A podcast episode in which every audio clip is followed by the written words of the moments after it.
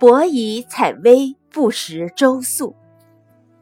大家知道，诚实守信是中华民族的传统美德。人无信不立，国无信不强。千百年来，人们讲求诚信，推崇诚信，诚信之风早已融入我们民族文化的血液，成为文化基因中。不可或缺的重要一环。今天我要跟大家讲的这个故事，就是指商朝末期伯夷采薇不食周粟的故事。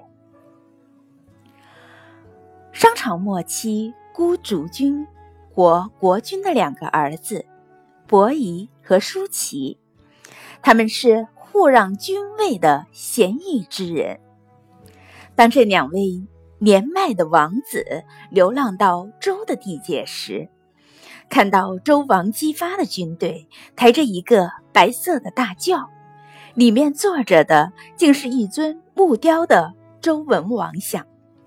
一打听，他们才知道是周武王与姜太公率领的周朝大军，正要前去讨伐商纣王。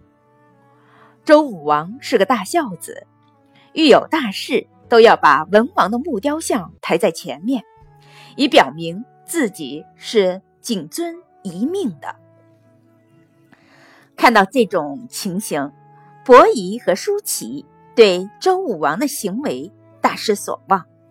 他们认为武王此举有失忠孝仁义、谦和礼让的先王之道，于是对姬发大声呵斥。但姬发并没有处罚他俩。而是叫他们离开。伯夷、叔齐苦心劝解武王，却差点因此送了性命。他们觉得又羞愧又委屈。此时，周武王与姜太公率领大军大胜商纣王，建立了周朝，四方诸侯纷纷归顺，天下太平。伯夷和叔齐却呼天抢地。一边为纣王悲伤，一边为不能为纣王尽忠而深感羞耻。他们发誓永做殷商的遗民，隐居首阳山而不出，更不再吃周朝的一粒粮食，在首阳山山上采薇菜充饥。但是到了冬天，山上一无所有。有听说首阳山也是周王朝的。两人发誓不再出去采食野菜了。不久，他们便饿死在首阳山。伯夷、叔齐死后，当地人把他们埋葬在首阳山。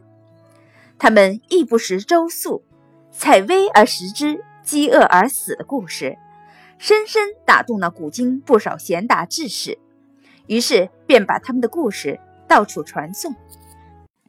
近代的著名诗人陶渊明先生，就在他的《九章遗奇》这首诗里面写道：“二子让国，相将海隅，天人革命，绝景穷居，采薇高歌，凯享黄鱼，贞风临俗，远感懦夫。”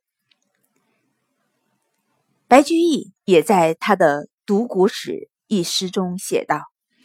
朝采山上薇，暮采山上薇，讲的就是伯夷叔齐采薇的故事。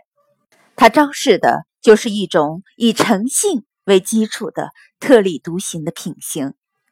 诚信的基础是义，义就是公正合宜的道理和举动。他的核心思想在于坚守义的基础，忠实于自己灵魂深处的真实想法。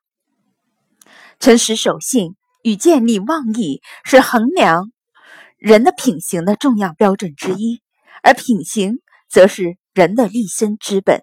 所以，我们说，诚信是人的立身之本。以诚实守信为荣，以建立忘义为耻，